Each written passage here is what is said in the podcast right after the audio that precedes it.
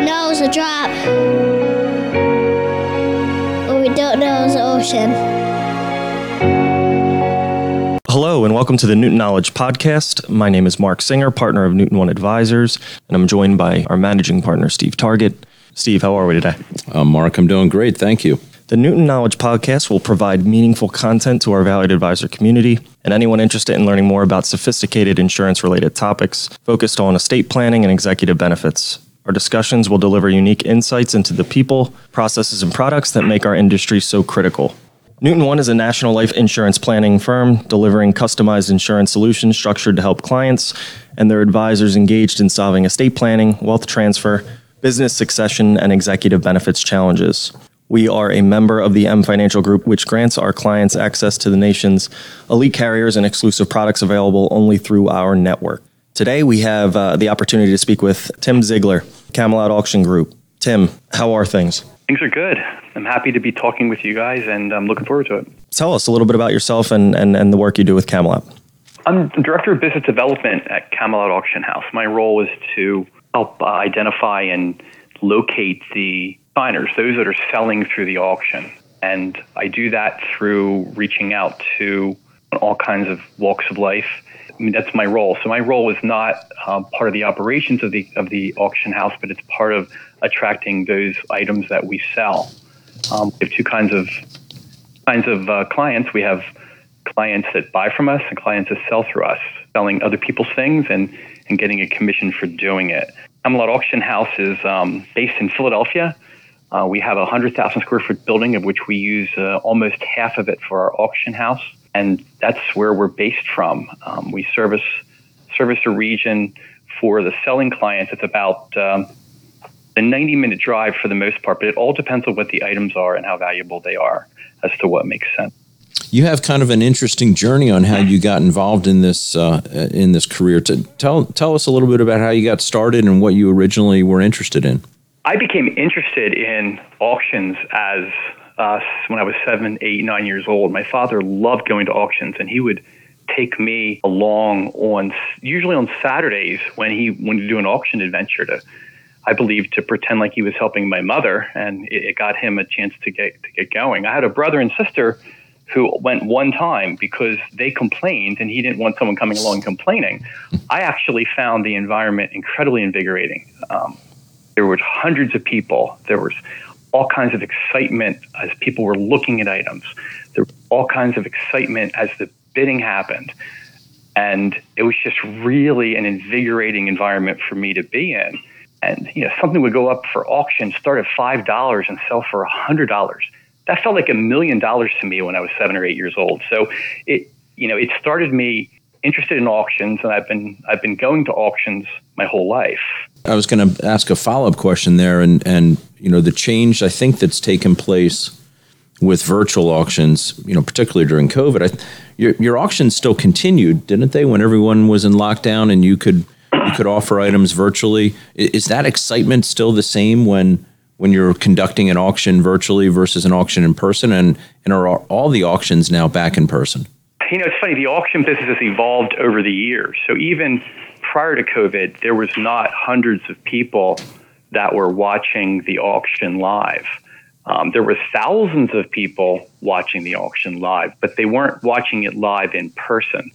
So even prior to COVID, 2019, early 2020, there were there were still um, bidders that would come in person. But what what's taken over and it got accelerated by COVID is more and more people bidding another way. So they're bidding by using their telephone, they're bidding online, they're bidding from their pad. We have a, a large base of buyers that bid by phone. We they arrange for a, a staff member to call them, and the staff member will call them a couple minutes before their item comes up, and they're bidding live in that way.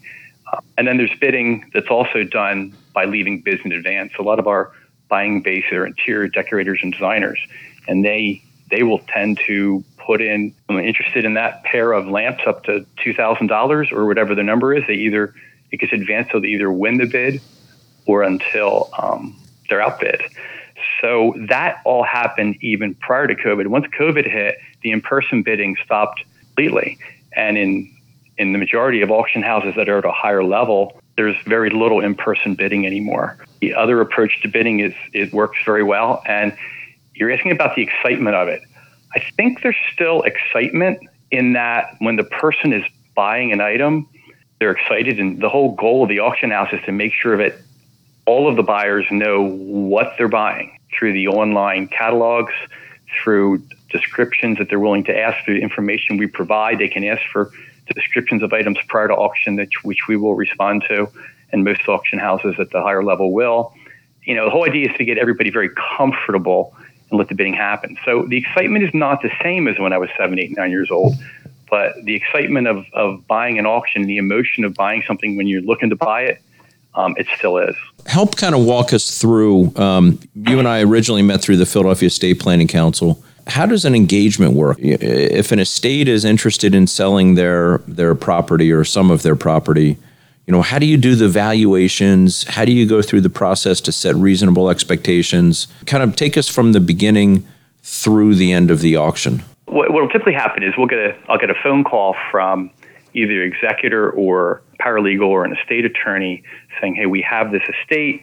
Want to make sure this looks like it makes sense for you." They'll give they'll give enough of a description that we can, and at that point, what we're trying to do is just to identify that it that it makes sense. What they have makes sense for our auction. Once we do, the next step is to identify exactly which items do make sense we then then arrange to um, you know give them an overview of, of how it's going to work. Most of the times, uh, the estate attorneys and paralegals certainly understand that. Most of the time, the executors do not. Most most people are not doing ex, you know doing executor work multiple times.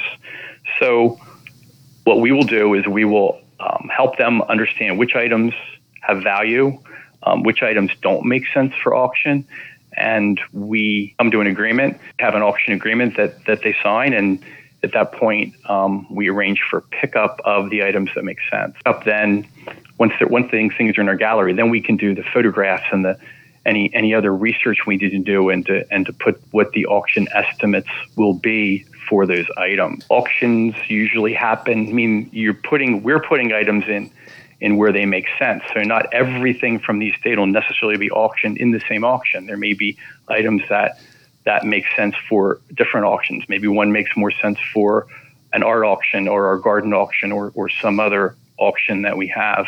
So we're, we're, we're, we're setting things up in the auction we think will work best for them.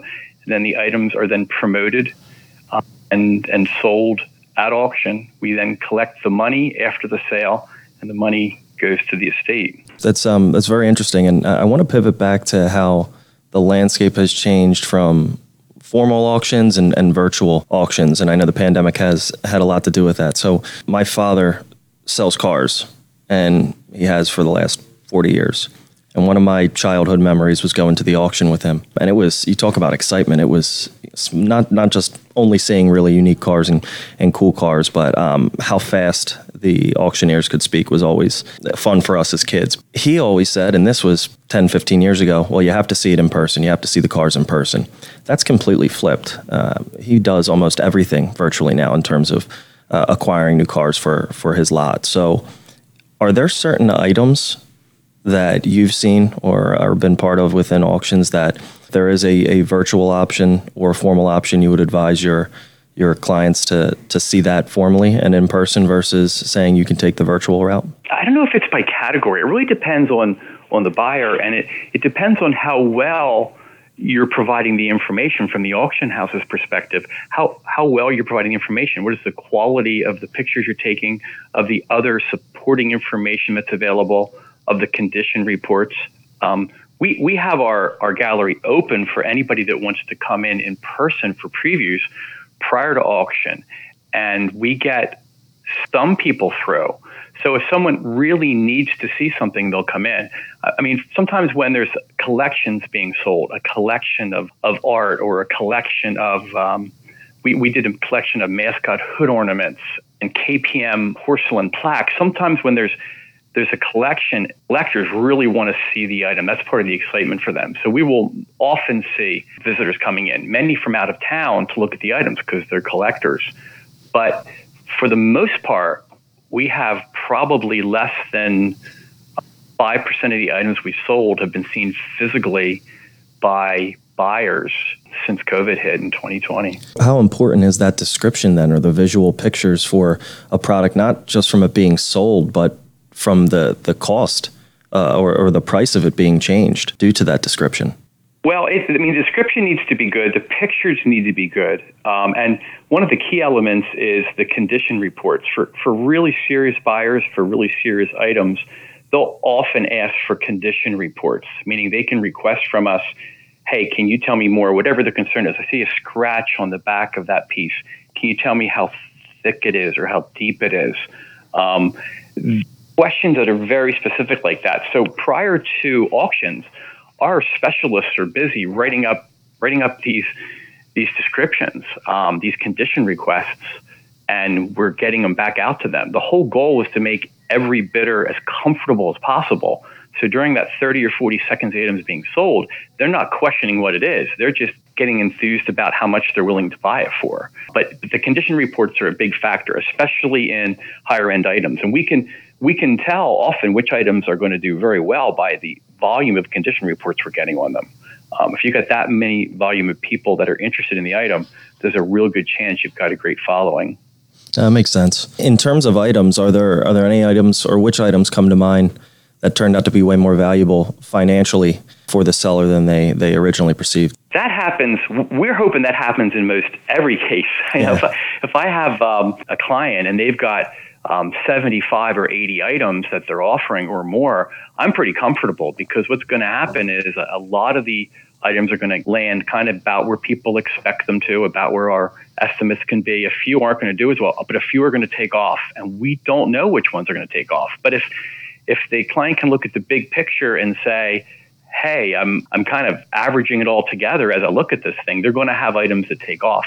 And one of the power, you know, the power of auction you've heard me talk about before is you don't know which one's going to take off. It's it's that day. What are the items that are in demand, and how much do the bidders want to want that item? And it, it comes down to that. And the, the more excited bidders you have, the better you are. You need at least two, but more is better. You know, you think about the the TV shows, Antique Roadshow, or what's the one in Las Vegas, the uh, Pawn Stars have you ever had an mm-hmm. item that was presented to you and um, you guys started researching it and realized, oh my gosh, I don't think the owner or the estate realized what this is. And you have the opportunity to disclose to them that what they have in front of them is really something super special that, that they didn't actually realize. Or is that is that just are, are those just TV shows and that doesn't really happen in real life? That happens from time to time because people things people have inherited items, and when they've inherited items, they, they're not exactly sure what what it is, and they certainly aren't sure if it's in demand. It's funny. A lot of times, um, a lot of times you can tell. I guess an example I'll give is I was out on a couple of, of calls early on when I was working in the auction business, and and we went to two houses. One of them looked as beautiful as it could look, and you'd love to have your kids go. You know, you wouldn't have been uh, concerned in those days if your kids go trick or treating there and everything looked looked beautiful. The other one looked like the Addams family or the Munsters house a little bit, just being old, not taken care of. We were walking in, and the the auctioneer that was with me said, um, "This one looks like it could be good." So we go in there, and it was one of the better opportunities that I had seen. And I asked him, "How did you know?" He said, "Because the window treatments haven't changed in a very long time. That means the family probably hasn't moved out of the house." And one of the things you discover is when families don't move out of a house, or when someone buys a house from a family member, they don't move out the way we do in a traditional sale of real estate. In a traditional sale of real estate, everything is going, it's all cleaned up, there's nothing there. But things hang around because you're selling it to a to a child or, or a family member. And that's where some of the, the really great opportunities come from because there are things tucked away that are often in really good shape because they've been tucked away. As long as it's, you know, weather tight um, and you can get you can have some wonderful surprises. We had a, a client who was um, downsizing and had reached out and said, I, I have everything ready. I have all the junk out in the dumpster and inside the house. We're all ready for you to come through. It was referred to me by a professional organizer I work with. I trusted her and I said, okay, we'll come do it. Right up on the top of the dumpster were five plycraft chairs from the early 1950s. Mm. Mid-century modern stuff has been hot for a long time those five Plycraft chairs brought uh, in excess of $3,600. there was nothing in the home, no individual item in that home that had that kind of value. And she said, "You mean these old things? I never even liked them." I said, "Yeah, well, that was part of part of it. You never really liked them. You kept them in great shape, and they're now in vogue. So you have all kinds of different different ways that you see these things. But when it, when a when a house hasn't changed hands, that's often when there's a really good opportunity. Stemming away from actual real items and going back to the whole virtual world, uh, what about non tangible items or um, the pickup in the marketplace with NFTs? Is that something you're you're seeing a presence of within your auctions? We are not yet. That that is beginning to show its way in the um, some of the auction houses at the very highest level. But it's it's mostly that's mostly items that are art or music or or videos, um, the NFTs, and they have not they have not come down to the level of where we are, which we're an upscale auction house, but we're not at the level of the Sotheby's or Christie. They are doing that. It's becoming a part of it, and I think we're eventually all going to be dealing with it uh, and having some opportunities in conjunction with it um, down the road. It's just been a hot topic, especially part of the estate planning council, um, evaluating those assets within one's estate. Absolutely, because when when there's something when there's something new like that, that's that's what everybody wants to talk about. I mean, the estate planning world that that's what we're talking about all the time is what's new, what's different, what else can we do, what else do we need to learn about. So I'm not surprised that that's a hot issue, and it will be for a while, and it'll it'll eventually broaden, I believe. But we have not we have not yet we have not yet been involved in it. What haven't we asked you when you think about your business and you know there's the estate side, there's the downsizing opportunities with families or couples that are moving into smaller homes or moving across the country and they don't want to take everything with them. What would you like to share with our audience that we haven't asked you today? I always like to talk about the power of auction, what makes it what really makes it exciting. And what I consider the power of auction is just the enthusiasm and the anticipation that there is for an item and the excitement of having two or more of those that can can really push the, the push the number um, as high as it can go because that's really the goal is we're working for the selling client to get them the most that they can. But i also like to talk about the anticipation and enthusiasm that I feel for working with the clients. When I'm working with the uh, family or I'm working with the downsizer of a downsizer's family, it's a tremendous sense of excitement to talk with them and to help them. And they're going through what's a really emotional time in their lives most of the time. Estates are emotional. Downsizing is most of the time emotional. If you're downsizing because of health issues or and you really would you really would rather not be downsizing if you could. Those clients, it's really a pleasure to help them and the anticipation that they have. My, my anticipation of working with them, and then their their uh, their usually their gratitude for the help that they receive is what really makes this exciting for me, and it's what what drives me every day. Tim, thank you for for coming on. Um, Steve and I find your your your line of work wildly interesting, and it, it goes hand in hand with you know what our what our goals and objectives are for our client, and that's preserving the wealth as well as figuring out how much that wealth is and and how, how much someone else is willing to pay for it. So um, we really appreciate your time and the intel you shared today. I appreciate the opportunity. It was great talking with you. Thanks, Tim. Take care. Goodbye. Goodbye.